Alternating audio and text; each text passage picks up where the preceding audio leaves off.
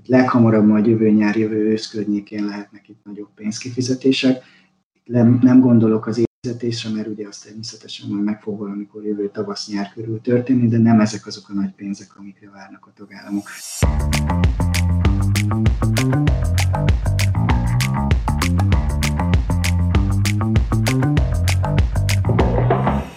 Magyarok háromnegyede ért egyet azzal, hogy az EU pénzek kifizetéséhez szigorú jogállamisági feltételeket kössenek. Derült ki az Európai Parlament október 20-án közzétett felméréséből. Az EP a kutatás megjelentetését éppen arra a napra időzítette, amikor sorra került az EP delegációja, illetve a tagállamokat tömörítő tanács és a bizottság közötti újabb tárgyalás, a jogállamiság és az EU, EU-s pénzek összekötéséről, amely jelenleg a legnagyobb akadályát képezi annak, hogy gyorsan meg tudjanak állapodni az uniós intézmények a 21-27 közötti uniós költségvetésről és a helyreállítási alapról. Sziasztok, ez itt a Portfolio Makro podcastje, én Orosz Márton vagyok, és itt van velem a vonalban Weinhardt Attila elemző kollégám, a Portfolio EU pénzügyek rovatának vezetője. Szia Attila! Szia Marci, köszöntöm a hallgatókat is!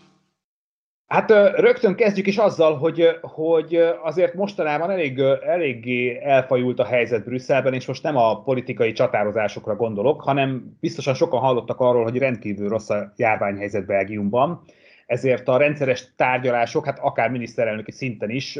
ugye úgy tűnik, hogy online lesznek megtartva itt a következő hetekben, sőt valószínűleg hónapokban is mm, ezt te most egy friss cikketben egyfajta túlélő üzemmódnak nevezted, de akkor kezdjük is ezzel, hogy ez mennyire nehezíti meg a döntéshozatalt ez, a, ez az online folyamat, mennyire rugalmasak mondjuk a miniszterelnökök, vagy a politikusok, a döntéshozók, és hát most itt persze nem arra gondolok, hogy besétálnának a gyerekek vagy a macska a képbe. Az, hogy a járvány ennyire felerősödött mind Belgiumban, mind Németországban, ugye a német soros elnökségről beszélünk, az mindenképpen nehezíti az uniós döntéshozatalt, hiszen ugye ezért a tagállamoknak egyhangúsággal kell kulcsfontosságú ügyeket eldönteni, viszont hogyha nem tudnak bizalmasan akár folyosói beszélgetésekben halkukat kötni egymással az állam és kormányfők, hanem videokonferenciákra vannak késztetve,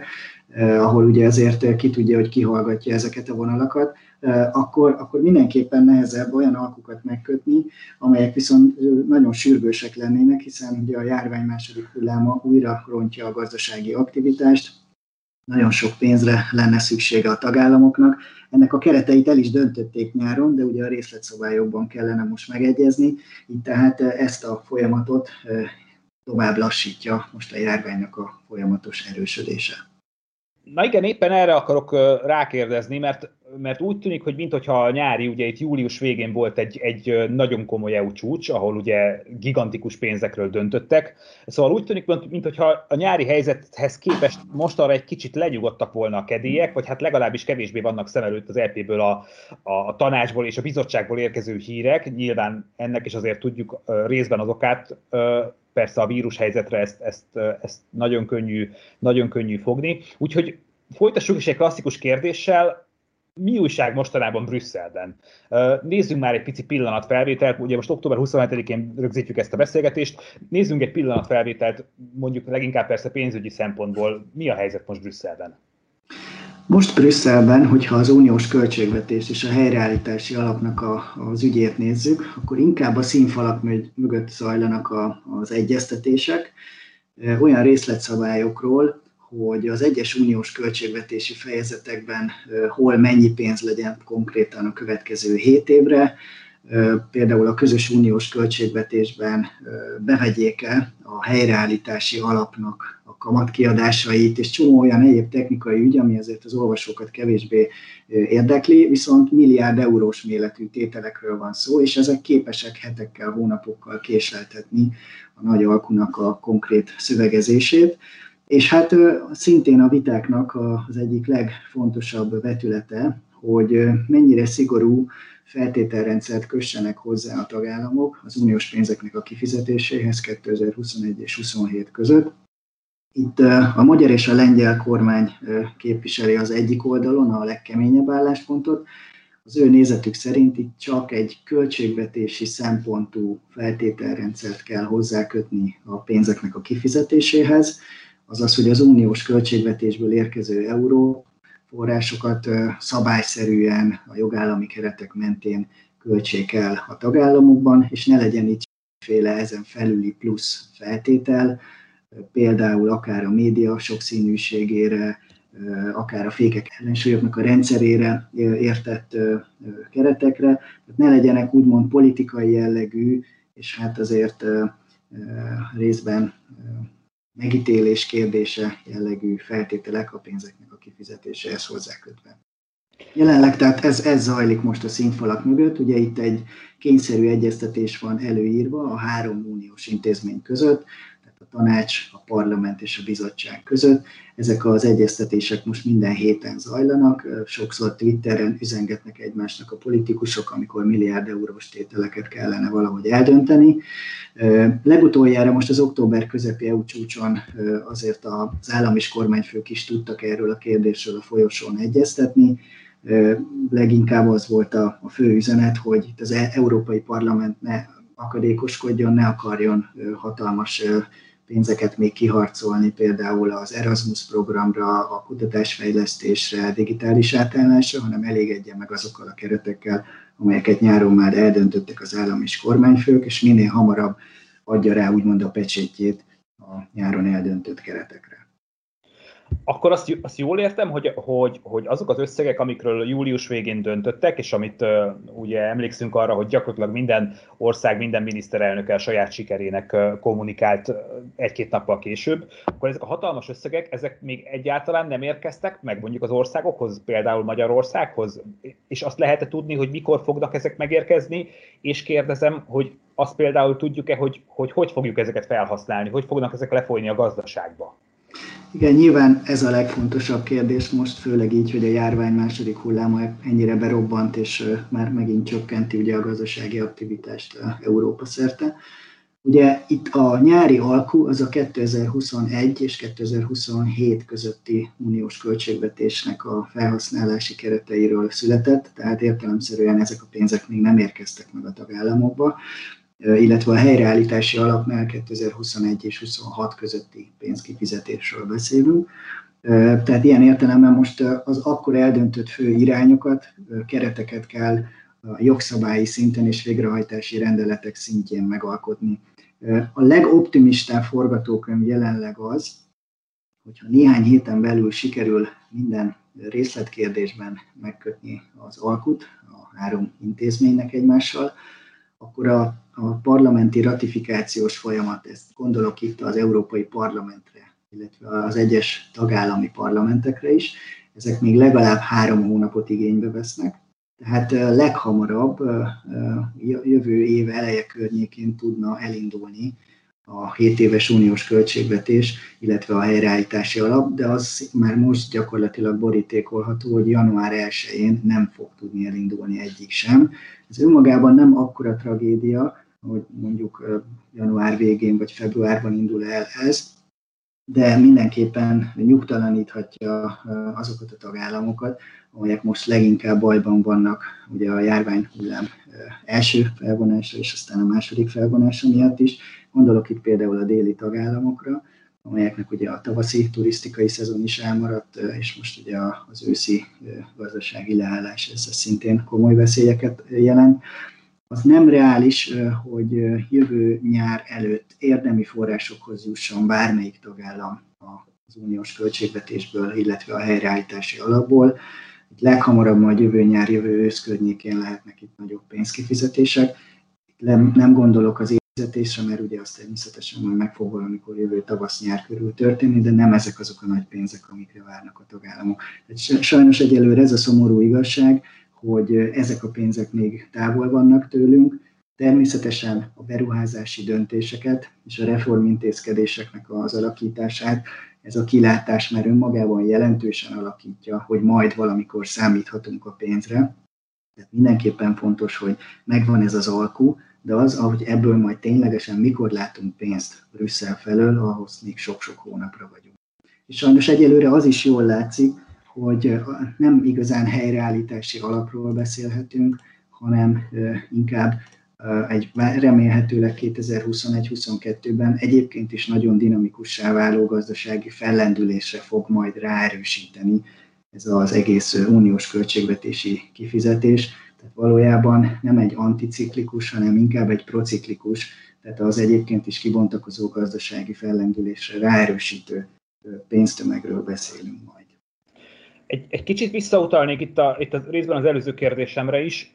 Ugye itt sokaknak szerintem még mindig nem egyértelmű, hogy pontosan miről is döntöttek a nyáron a miniszterelnökök Brüsszelben. Talán most már azért lenyugodhattak a kedélyek júliushoz képest, de azért még mindig elég izmos üzengetéseket látunk itt tagállamok és miniszterelnök között. Egy picit azt össze tudnád foglalni, hogy, hogy mi az, ami, amiről döntöttek júliusban, és mi az, ami ebből most az is biztos, hogy egy picit össze tudnád foglalni, mi az, amiről döntöttek júliusban, és mi az, ami ebből fix és, és garantáltan meg fog valósulni? És egyáltalán miről szólnak most még ezek az üzengetések akkor, hogyha, hogyha ott, már, ott már eldöntötték a miniszterelnökök, hogy, hogy pontosan hogy is fognak kinézni ezek a források? Júliusban öt napos maratoni EU csúcs hozta meg azt az alkut és azt az áttörést, miszerint 1074 milliárd euró lesz az uniós költségvetésnek a 7 éves keretösszege, ezt a 2018-as árszintek mellett kell érteni, és erre rakódik rá egy 750 milliárd eurós méretű Next Generation EU nevezetű, itthon a köznyelvben leginkább csak helyreállítási alapnak mondott forrástömeg. És ez a 750 milliárd euró, ez egy történelmi jelentőségű alkú volt, mert emögött 390 milliárd euró vissza nem térítendő támogatást fognak majd kifizetni a tagállamoknak, és 360 milliárd euró hitelt. Ez ugye azt jelenti, hogy minden tagállam úgymond egy közös hitelfelvétel mellett kötelezni el magát, azaz felruházzák az Európai Bizottságot azzal, hogy menjen ki a pénz- és tőkepiacokra, vonjon be kötvény kibocsátás formájában pénzt, és ezt egy előre eldöntött képlet mentén fizesse majd ki a tagállamoknak. És az egyik lába ennek a kifizetésnek ez olyan pénz lesz, amelyet majd az egyes tagállamoknak nem kell visszafizetnie a bizottság felé, tehát ez lesz a vissza nem térítendő 390 milliárd eurós tétel, mellette lesz egy kicsi kevesebb olyan tétel, amit az egyes tagállamoknak majd igenis vissza kell fizetnie az Európai Bizottság felé. Ez ugye egy olyan konstrukció, amelyre sosem volt még példa az európai integráció történetében, miszerint ugye az összes tagállam közösen beszáll egy csónakba, közösen felvesz hitelt, majd ezt gyakorlatilag ilyen értelemben tagállamok között transferek formájában a bajban lévőknek odaadja. Így itt mindegyik tagállam fog azért valamennyi vissza nem térítendő forrást is kapni, tehát nem az van, hogy direktben például a németek megfinanszírozzák az olaszokat, ezt ugye az uniós jogszabályok is direktben tiltják, de így, hogy beépítik az Európai Bizottságot ebbe a láncba, és egy kicsit úgymond megkeverik a képet, így gyakorlatilag ez valójában meg tud történni. Most ahhoz, hogy ez el tudjon indulni, ahhoz azért nem elég az, hogy az állam és kormányfők egymás tenyerébe csaptak, hanem ezt ugye jogi szöveg formájában is le kell írni. Másrészt az Európai Parlamenttel, mint társ jogalkotóval ezt az egészet még úgymond le kell meccselni. És az Európai Parlamentnek ugyanolyan fontos ebben az egész folyamatban a szerepe, mint az állam és kormányfőknek. És valójában ezért van az a látszólag érthetetlen helyzet, hogyha nyáron megszületett az alkó, akkor miért tartunk még mindig ott, hogy mindig beszélgetünk és vitatkozunk arról, hogy akkor melyik költségvetési soron mire mennyi pénzt szálljunk. Ez az oka ennek az egésznek, hogy itt a két intézménynek, és hát mellette az Európai Bizottságnak, mint javaslattevő szervnek, mindenben meg kell egyeznie, és ide-oda megy a labda, fociznak egymással ugye a szereplők, és ugye az alkú folyamat mentén ugye ez heteket és hónapokat vesz igénybe. Egy másik olyan probléma, ami a jelenlegi padhelyzetnek a, a fontos oka, hogy ebben a nyári állam és kormányfői alkuban volt egy szándékosan nagyon homályban hagyott szövegrészlet arról, hogy pontosan milyen feltételeket is rögzítsenek majd jogállamisági feltételek terén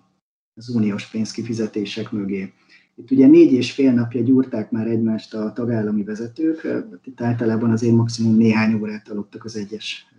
miniszterelnökök és államfők, tehát azért meglehetősen kifáradt állapotban voltak már, mire mondjuk a hollandokat rá tudták venni arra, hogy ne nulla eurós vissza nem támogatást akarjanak a helyreállítási alapnál, hanem igenis szálljanak be ők is, és hát ugye azért a nulláról 390 milliárd euróra feltornászni, azért nem volt egy könnyű mutatvány. Na most ez volt a legnagyobb akadálya a nyári EU csúcsnak, a másik pedig az, hogy a jogállamisági feltételekkel mit kezdjenek, hogy fogalmazzák ezt úgy bele, hogy négy és fél nap után egy teljesen kimerült miniszterelnök és államfői kar mindegyik tagja valamit alá tudjon írni egy papírt. És így abban maradtak, akkori sajtójelentések szerint, hogy tíz tagállami vezető bezárkózott egy terembe, elővettek egy papírt és egy ceruzát, és gyakorlatilag megírtak egy olyan homályos szöveget, amiben mindenki kívülről beleérthette azt, amit ő a saját szájíze szerint jónak tartott. Ez néhány mondat volt gyakorlatilag, és az, hogy pontosan mi volt abban a teremben a, a tényleges megállapodásnak a tartalma, ez valójában csak ez a tíz ember tudja, akik ugye állam és, miniszt, állam és kormányfői szintű tagjai a tanácsnak, és azóta ezen megy a, az idézőjelben a rugózás, hogy akkor pontosan mit is értsünk ebbe bele. Ugye az EU-s csúcs hajnalán, reggelén volt egy magyar és egy lengyel kormányfői nyilatkozat, amely egyértelműen azt hangsúlyozta, hogy hárítani azokat a kísérleteket, miszerint egy átfogó jogállamisági feltételrendszert társítsanak az uniós pénzkifizetés mögé. Majd ugyanezen a napon néhány órával később például a holland vagy egyéb tagállami vezetők éppen ennek az ellenkezőjét mondták el, hogy mi szerint sikerült áttörést elérni, és igenis egy kemény jogállamisági feltételrendszert fognak az uniós pénzkifizetés mögé társítani. Tehát valójában ez az az a fő ok, ami jelenleg az lassítja, késlelteti, vagy akár ki is mondhatjuk, hogy blokkolja az uniós pénzek terén a végső alkunak a megszövegezését. Ennek az az oka, hogy jelenleg három szálon fut a történet. A, a 7 éves uniós keretköltségvetésről is lesz egy rendelet, amiben egyhangúan meg kell állapodnia mindegyik tagállamnak, illetve az Európai Parlamentnek is többségben áldását kell erre adni. Ezzel párhuzamosan van egy másik rendelettervezet, ez a helyreállítási alapról szól, itt is egyhangúság kell a tagállamok között, de erről már nem szavaz külön az Európai Parlament, és van egy jogállamisági rendelettervezet. Itt elég a minősített többség a tagállamok között, tehát úgymond le is szavazhatják akár a magyar és a lengyel kormányt erről a rendelettervezetről. Ez egyébként meg is történt szeptember végén. A német soros elnökség egy kompromisszumra törekvő szövegről átvitte a megállapodást a tanácsban, gyakorlatilag 20 tagállam azt mondta, hogy oké, okay, ez a nagyjából még vállalható, de azért felpuhított szöveg, ez jó lesz, és hét tagállam meg azt mondta, hogy ez nem jó. Ebből kettő tagállam, a magyar és a lengyel kormány az azt mondta, hogy ez, ez is túl szigorú, ezt nem fogadhatjuk el.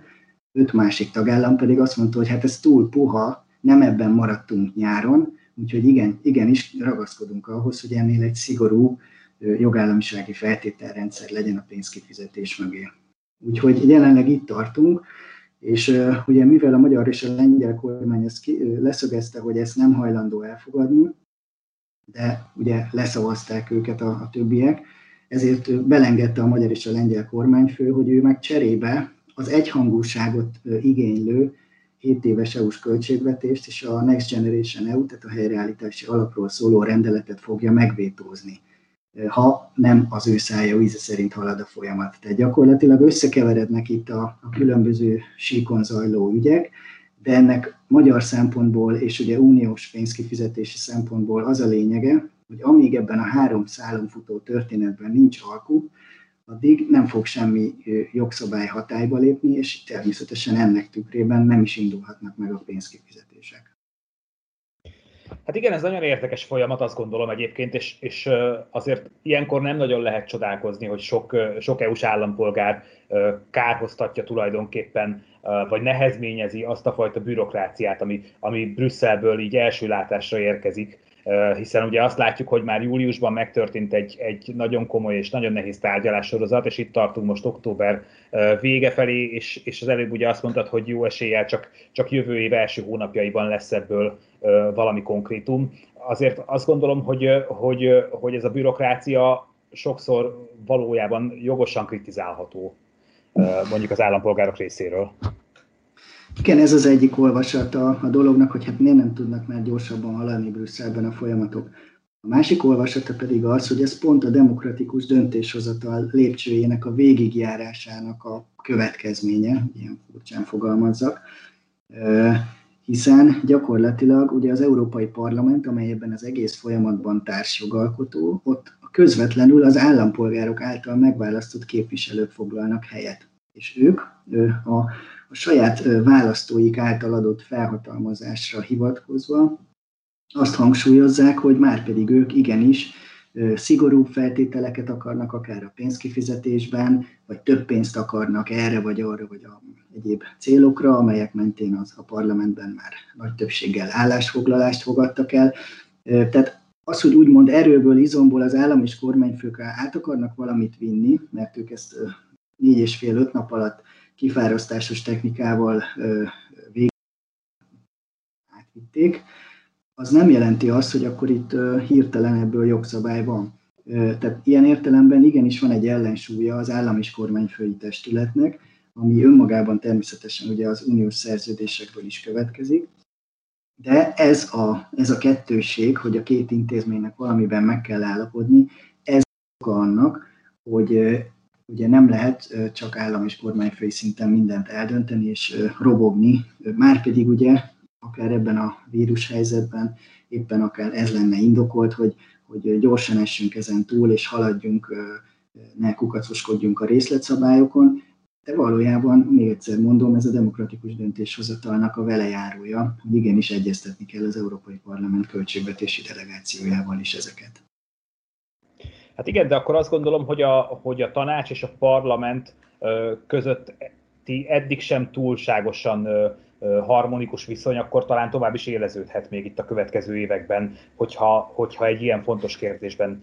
sem tudnak közösen döntést hozni. Igen, ez nagyon-nagyon érdekes kérdés és meglátás, amit mondasz. Ugye az Európai Parlament egyre inkább igyekszik úgymond önjáróan és öntudatosan fellépni ezekben a kritikus fontosságú ügyekben. Ezt jól láttuk már akkor is, amikor az, az Európai Bizottság egyes tagjainak a meghallgatása volt egy évvel ezelőtt, ugye az egyik Magyar Uniós biztos jelöltet el is kaszálta az Európai Parlament, és ugye újat kellett jelölni a helyére, de más tagállam esetén is megtörtént ez, és ezzel demonstrálta az Európai Parlament azt, hogy igenis neki is van szava, és amely, ahol a, az uniós alapszerződés felhatalmazza rá, hogy az Európai Parlamentnek döntő szava legyen, nem sok ilyen terület van azért, de nagyon fontos területeken van ilyen, ott viszont igenis hallatni akarja a hangját, és nem lehet őt a partvonalra szorítani. Az, az uniós költségvetés az pont ilyen terület, ugye itt 7 évre előre eldöntik a kereteket az intézmények és a tagállamok, és ugye pont most érzi azt az Európai Parlament, hogy ugye eddig a vasat akár a jogállamisági eljárás terén, és ugye kritizálta az egyes tagállamokat, kormányokat a saját cselekvéseik miatt, de ugye az uniós eszköztárnak a hiányosságai miatt nem volt igazán kemény fegyver az uniós intézmények kezében arra, hogy úgymond megrendszabályozzon akár tagállamokat, és most érzi azt, hogy most van itt a lehetőség, mert ha most is enged, akkor a következő hét évben újra végignézi azt, hogy akár tagállamok jogállamisági intézményrendszernek a lebontására törekszenek. Úgyhogy ezeket is ért, lehet érteni, hogy, hogy miért vannak Persze nyilván egy dél-olasz állampolgárnak a szemszögéből nézve, aki a turizmusból él, és most gyakorlatilag hónapok óta bevétel nélkül tengődik, vagy esetleg az, az olasz állami költségvetésnek a, a, a programjaitól függ az, hogy holnap még tud-e kenyeret venni. Az természetesen ezek a részletek abszolút nem érdeklik, és dühös az, az uniós döntéshozatalra, hogy miért, bocsánat, hogy így mondom, tökölnek már Brüsszelben, és miért nem fizetik meg ki a pénzeket. Tehát gyakorlatilag itt ezeket a, az érveket, indulatokat, hátteret kell, kell figyelembe venni ahhoz, hogy jobban megértsük, hogy mi is zajlik Brüsszelben. Hát igen, nem véletlen, hogy azért azt látjuk az elmúlt napokban is, hogy Nápolyban milyen komoly tüntetések vannak. Hát elvileg csak az éjszakai kiárási tilalom ellen, de hát azért tudjuk, hogy sok, sok társadalmi, szociális és gazdasági probléma is egymásra rakódik arra ezekben a hónapokban, de egyébként érdekelne még az, hogy, hogy ebben a folyamatban a bizottságnak van egyébként szerepe? Ők, ők közbe tudnak avatkozni? Nekik most ebben a, a, az ügyek jelenlegi állásában már kevesebb a szerepük. Ugye ők a javaslattevő szerv, és ugye 2018-ban ők ki is jöttek azzal, hogy 7 éves költségvetés szintjén, illetve a jogállamisági feltételek szintjén mit javasolnak. Erről ugye hosszas viták zajlottak az elmúlt kettő év során, míg nem ugye az állam és kormányfők eldöntötték ez, ez alapján, hogy ők mit gondolnak, és vele párhuzamosan az Európai Parlament is több állásfoglalást elfogadott ezeknek a témáknak a részleteiről, és ezeket összegezte most, amikor ő is úgy mondta az asztalra, hogy na gyerekek, akkor mi így gondoljuk ezt a következő hét évet. És aztán ugye, hogy le, le, leverték a cölöpöket mind a két oldalon, most megy az egyezkedés és a, a puhatolózás. Egyébként többekkel beszélve, és ezt a helyzetet azért alaposabban átjárva, körbejárva, meglátásom szerint ez a jogállamiság és az EU-s pénzeknek a kifizetési témakor, ez tényleg egy nagyon-nagyon súlyos és nagy horderejű vita, amely ugye nem csak én mondom, hanem azt a német soros elnökségből is, a magyar kormány részéről is, az Európai Bizottság részéről is mondták többen, hogy egyszerűen leblokkolhatja az egész uniós döntéshozatalt. Ugye itt azt kell látni, hogy van két tagállam, amelyel szemben több mint kettő éve a hetes cikk szerint jogállamisági eljárás folyik. Magyarország esetén ugye az Európai Parlament indította ezt az úgynevezett Sargentini jelentéssel 2018-ban, a lengyelekkel szemben pedig az Európai Bizottság indította el ezt a lengyel bírósági reformmal kapcsolatban. Ott ugye korai nyugdíjazás és a bírósági rendszer intézkedé, irányításával kapcsolatos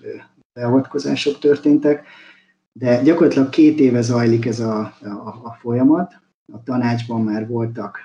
ezzel kapcsolatban egyeztetések, meghallgatások, de érdemi fegyver nincs addig az uniós döntéshozatalnak a kezében, amíg ez a két tagállam egymást bevédi, így tehát nem lehet ellenük szankciót elrendelni, mert ugye egyhangúság a követelmény a tanácsban, tehát hogy nyilván az érintett tagállammal szemben elrendelnek egy szavazást, és azt, ha a másik mondjuk a lengyel vagy a magyar kormány megvétózza, akkor az nem tud érvénybe lépni. Így tehát, amíg ez a két kormány összetart, addig gyakorlatilag ezeknek a jogállamisági eljárásoknak nincs érdemi szankciós ereje, nincs hova kifutnia, gyakorlatilag napirenden tartott vita, amely inkább csak mérgezi a tagállamok közötti légkört és az együttműködést, de nem nincs érdemi fegyver. És erre jött elő az Európai Bizottság mindezt már látva, illetve a, a, a meglátása szerint a jogállami berendezkedésben a, a visszalépést érzékelve 2018 májusában egy olyan javaslattal, ami egy nagyon-nagyon erős fegyvert jelentett volna,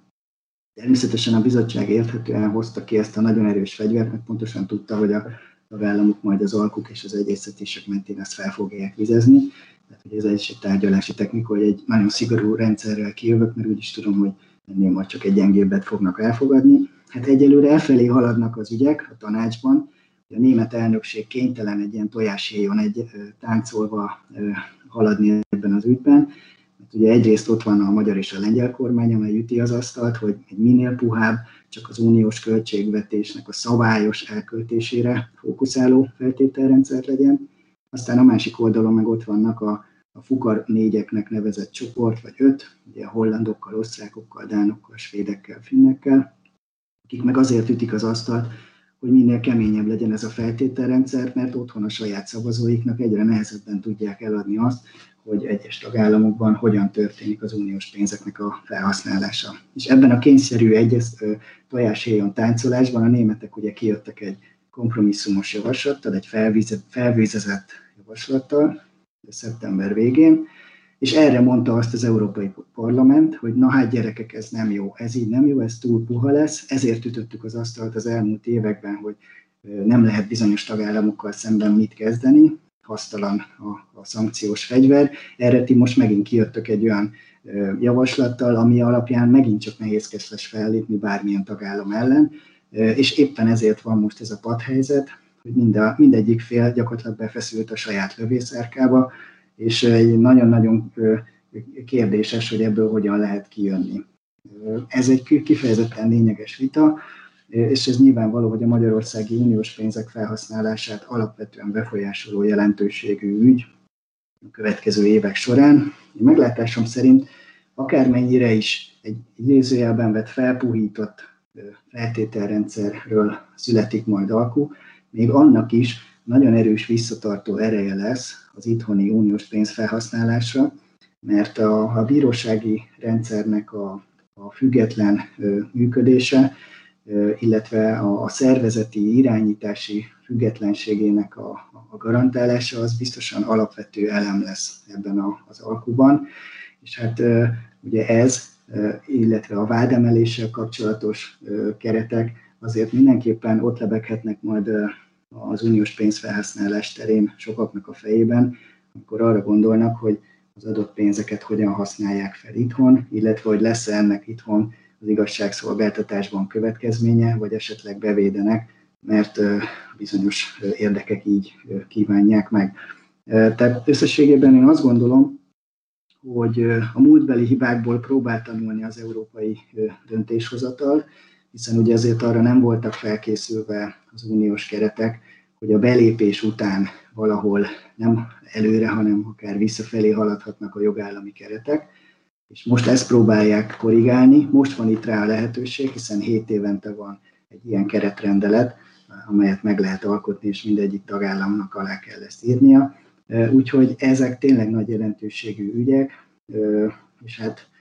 ameddig ezek el nem rendeződnek, addig ugye a pénzek kifizetése sajnos halasztást fog szenvedni. Azt egyébként el tudnád nekünk magyarázni? Itt most kérdezem az étterem tulajdonos, szálloda tulajdonos, idegenvezető, és még sorolhatnám a hallgatóink nevében, hogy ezek a pénzek, amiket letárgyaltak júliusban, és mondjuk, hogy egyfajta koronavírus mentőcsomagként is tekinthetjük őket, ezek hogy fognak lefolyni a, magyar gazdaságba, a vállalkozások és, a, és az állampolgárok szintjére? Uh-huh, igen, ez nagyon fontos kérdés, hogy ne csak ilyen elvont jogállamisági ügyekről beszéljünk hanem a konkrétan a pénzeknek a várható irányáról is. Itt inkább csak keretek ismertek eddig, a nagyon-nagyon részletes szabályok még nem, illetve ez azért a tagállamokon is múlik, hogy a nekik járó pénzeket pontosan milyen keretek mentén akarják felhasználni. Hogy kicsit konkrétabb legyek. Ugye Magyarország esetén ebből a 750 milliárd eurós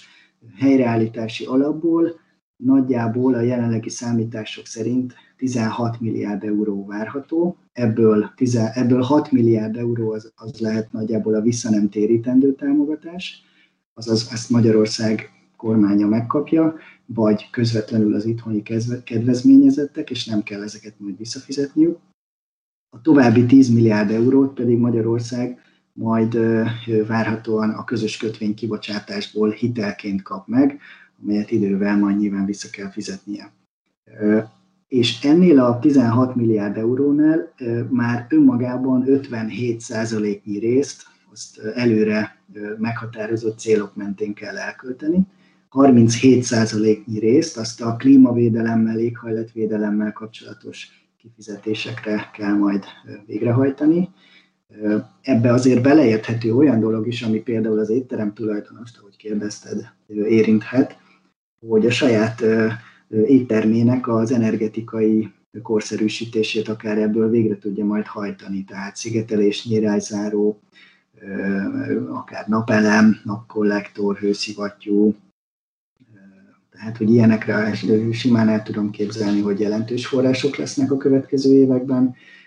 Ezzel párhuzamosan egyébként a, a minap ugye kijött az Európai Bizottság egy átfogó épületfelújítási stratégiával, és éppen ugyanezen a napon a magyar kormány is bejelentette, hogy egy fontos épületfejlőítési programba kezd, bár ugye a kettő között csak időbeli összefüggés volt tartalmi, a jelek szerint nem, de mégis minden esetre azért látszik és érzékelteti azt, hogy ez egy domináns része lesz az uniós pénzfelhasználásnak, hogy hogyan tudjuk a középületeinket, illetve a magánépületeket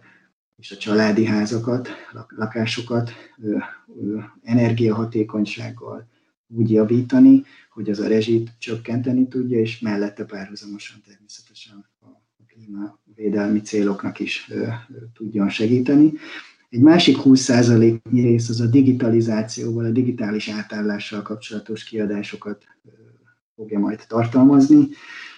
Itt ugye ezen a téren is azért már elég sok fejlesztés zajlott a, Magyarországon is. Gondolok itt akár a szélesávú internethálózatra, vagy felhordó hálózatoknak a kiépítésére, de, illetve e-kormányzati szolgáltatásoknak a, a kiépítésére, de itt még jelentős források felhasználása várható. Ez ugye akár céges szinten szoftverbeszerzésben, integrált vállalat irányítási rendszerek, készletgazdálkodási rendszereknek a beszerzését feltehetően majd lehetővé teszi, tehát ilyen irányú informatikai, digitalizációs célú források mindenképpen várhatók majd. A, az előbbi célhoz elfelejtettem említeni, de nagyon fontos lesz valószínűleg a, az elektromos autózás terjedésével összefüggésben a töltőhálózati infrastruktúrának a kiépítése is. Ugye ahhoz, hogy ugye az országot járni tudjuk, ahhoz azért töltőhálózatra is szükség van, illetve természetesen a vasútfejlesztések, mint CO2-mentes közlekedésnek a, a, a támogatása. Itt akár elképzelhetőnek tartom a Ferihegyi gyorsvasútnak az ebben a keretben való megépítését, vagy akár a budapesti agglomerációban a hévvonalaknak a felújítását, tehát itt ezek azért mindenképpen ezekbe a célokba besorolhatók, és ugye sok embert fognak valószínűleg érinteni. Ugye kapacitásbővítési célokra is várhatóan felhasználható lesz majd a pénz itt ipari adatfelhőknek, csúcs technológiájú informatikai megoldásoknak a, a kivitelezésére lesznek pénzek, és hát nagyon-nagyon fontos az oktatási rendszer támogatása is. Itt ugye a digitális készségekre való felkészítés, vagy a szakképzés, átképzési támogatás, programoknak a meghirdetése, azok mind-mind szóba kerülhetnek, ami ugye céges szintre is le fog csapódni, a munkavállalóknak a képzettségi szintjét fogja majd érinteni. Tehát összességében nagyon-nagyon sok az a cél, amelyen keresztül ehhez a pénzhez hozzá fog jutni Magyarország, de az is fontos, hogy itt ugye a, a, a potenciális felhasználási területeknek a nagy részét azt már előre meghatározta az Európai Bizottság, illetve érdemes visszalapozni azt, hogy az elmúlt években milyen javaslatokat tett, hogy az ország specifikus ajánlásokkal összhangban kell ezeket a pénzeket elkölteni, és itt azért ugye például az Európai Bizottság évek óta kritizálja azt, hogy a magyar álláskeresési járadéknak az idem, ütem, időintervallum az csak három hónap, illetve nehéz a munkavilágából kiesetteknek újra visszakapaszkodni a, a munkavilágába, tehát itt a, a szociális programoknak az erősítésére várhatóan szintén jelentős pénzek lesznek. Tehát nagyon, nagyon szerteágazó az a pénz célrendszer, amely majd itt a következő években várhatóan éreztetni fogja a hatását Magyarországon. Ugye azzal kezdtük a beszélgetésünket, hogy, hogy egy kicsit madártávlatból megpróbáltuk megnézni, mi, milyen folyamatok zajlanak most Brüsszelben, de én akkor zárjuk már azzal, hogy egy picit, hát hogy ezzel a furcsa képpel éljek, így kéz a kézben hajózzunk el egy picit nyugatra, és legalább virtuálisan a, a Lamás csatornán hajózzunk át, és, és, és muszáj megkérdeznem, hogy, hogy, hogy egy kicsit segíts nekünk összefoglalni, hogy a, az a bizonyos bizonyos Brexit, ami már, amivel már olyan régóta szenved egyrészt az Európai Unió, másrészt pedig London is, ez most éppen itt október végén hol tart, és egyébként pedig ezekre a folyamatokra, amikről beszélgettünk, ezek, ezekre van-e gyakorlati hatása? Igen, nagyon fontos kérdés, hogy e, a Brexitről sem feledkezzünk el, hiszen a mostani költségvetési alkuknak az egyik fő oka, és a nehéz, az, hogy ennyire nehezen tudtak megszületni, azt épp a Brexit okozza. Ugye azzal, hogy az Egyesült Királyság elhagyja az EU-t, a befizetési kötelezettsége is megszűnik az uniós költségvetésbe, így évi nettó 12-13 milliárd eurós lyukat ütött a Brexit ebből a szempontból. Tehát ezt ugye be kellett valahogy tölteni, ez részben sikerült az uniós költségvetésben, részben pedig a helyreállítási alap módosította a képet. A Brexitben ugye január 31-én jogilag is, jogilag kilépett az Egyesült Királyság az Európai Unióból 47 év tagság után, és gyakorlatban még a kilépés nem történt meg, hiszen egy átmeneti periódus lépett rögtön hatályba, amely február 1-től idén december 31-ig tart. Ez azt jelenti, hogy ebben a 11 hónapban az Egyesült Királyság még benne maradt a Vámunióban, illetve a közös piacban, és minden olyan uniós jogszabályt be kell tartania, amelyet az előző évtizedek során a tagállamok közösen már eldöntöttek, viszont beleszólása az új döntésekben már nincs, és az Európai Bíróság joghatája még kiterjed rá. Tehát ilyen értelemben egy furcsa kettőségben éli a hónapjait az Egyesült Királyság jelenleg. És ugye az a fő cél évek óta, hogy amint ez az átmeneti periódus lejár, azaz január, január 1-től rögtön lépjen a helyébe egy rendezett, átfogó kereskedelmi viszonyrendszer. Lehetőleg egy szabas, szabadkereskedelmi szintű megállapodás, amennyiben ez lehetséges. Most itt hónapok óta sok tárgyalási forduló zajlott az Európai Uniós delegáció, illetve a brit kormány között, és ez nagyon sok részletkérdésben már sikerült megállapodniuk, de néhány olyan nagy ütközőpontban még nem, amely egyébként az egész Brexitnek a, lelke lenne, illetve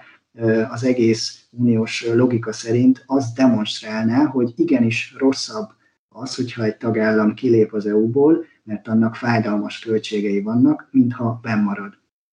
Tehát most ugye uniós szempontból azt kell demonstrálni, hogy igenis a britek rosszabbul jártak, hogy kilépnek, brit kormányzati fejjel pedig azt kell demonstrálni, hogy hát tessék, mi megkaptuk a szabályozási szabadságunkat, ezzel igenis élni fogunk, és az uniós szabályokat lerúgva magunkról a saját utunkat fogjuk tudni járni, és ezzel igenis jól fogunk járni. Most nyilvánvaló, hogy ez a kettő teljesen szembe megy egymással, és éppen ezért vannak a legnagyobb viták most három területen. Az egyik a halászati jogoknak a kérdése. Itt ugye van egy történelmi hátterű francia-brit összefeszülés, hogy a, a brit felségvizekhez az uniós kilépés után mennyiben férjenek hozzá az uniós halászok, francia, holland, belga halászat itt a leginkább érdekes. Nyilván a britek itt próbálnának betartani, hogy hát ha már kiléptünk, akkor hagyd legyen a saját felségterületünk, ne akarjatok ti itt halászni. Cserébe viszont ők a kifogott halat az uniós piacon adnák el nagy részt, amihez meg jó lenne, ha minél kedvezőbb feltételekkel férnének hozzá, tehát megint csak ugyanaz van, hogy az érem két oldalát kell nézni. Ebben egyelőre a francia elnök Emmanuel Macron a legkeményebb, ő nem akar engedni a franciáknak abba az irányba, hogy évente kelljen egyezkedni arról, hogy milyen kvóták szerint férhetnek hozzá a francia halászok a területhez. De valószínűleg itt engednie kell Emmanuel Macronnak, az Angela Merkel német kancellár is érzékeltette már, hogy nem lehet ennyire kemény férjének lenni ebben a kérdésben. Itt valószínűleg ugye ez az uniós gazdaság 0,1%-át sem elérő jelentőségű ügy, a briteknél ez egy picit nagyobb, tehát nem valószínű, hogy éppen ez az egyetlen kérdés, amin el fog csúszni egy évi 900 milliárd eurós kereskedelmi forgalmat szabályozó megállapodás, de minden esetre nyilván itt az utolsó pillanatig presztízs okokból is összefeszülnek a felek. A másik két terület az a versenyjog kérdése, azaz, hogy a britek mennyire szabadon támogathatják majd a kilépés után a saját cégeiket, hogy ezzel akár állami támogatási, vagy munkaerőpiaci szabályozási, vagy környezetvédelmi szempontból jócskán alávágjanak az uniós sztenderdeknek. Mert ha ugye ezt megtehetnék a, a britek, akkor ezzel az unió gyakorlatilag igen nehéz helyzetbe kerülne saját maga számára, hogy gyakorlatilag engedett egy tagállamot úgy kilépni, hogy utána megteremtette az uniós cégeknek a masszív konkurenciáját. Úgyhogy ez egy nagyon, nagyon fontos kérdés. Itt valószínűleg a briteknek kell jelentősen engedni, viszont ez meg az egész Brexitnek a, a, a fő célját ő törné derékba, hogy akkor miféle szabályozási szabadság az, amit el tudtak érni a britek, hát, hogyha valójában hozzá kell kötniük magukat az uniós standardekhez, akkor itt nem nagyon beszélhetünk erről. A harmadik pedig az, hogy a, a, a felmerülő vitákat milyen vitarendezési keretek mentén tudják megbeszélni egymással. Ez is egy kulcsfontosságú ügy, mert ugye a brit fél az most rögtön demonstrálta, hogy próbál egy olyan belső piaci törvényt elfogadtatni, amely kapásból megsérteni a januárban aláírt kilépési megállapodást. Tehát, hogy azért van egy uniós gyanakvás, hogy amivel most megállapodnak a britekkel, azt a britek majd meg fogják sérteni, viszont akkor erre egy olyan vitarendezési fórumot kell már most szabályba foglalni, hogy utána az Unió hathatósan tudja a saját érdekeit érvényesíteni. Meglátásom szerint nagyobb az esély arra, hogy végül ezek az intenzív tárgyalások, amelyek jelenleg is zajlanak Londonban, végül sikerre vezetnek, azaz, hogy megszületik egy kereskedelmi megoldás. Az, hogy ez mennyire lesz átfogó vagy nem átfogó, ez a következő napokban dől el. De azért bizony benne van ebben a, a, az egyezkedési folyamatban az, hogy végül olyan érzékeny pontot üt majd az Európai Bizottság főtárgyalója, Michel Barnier csapata,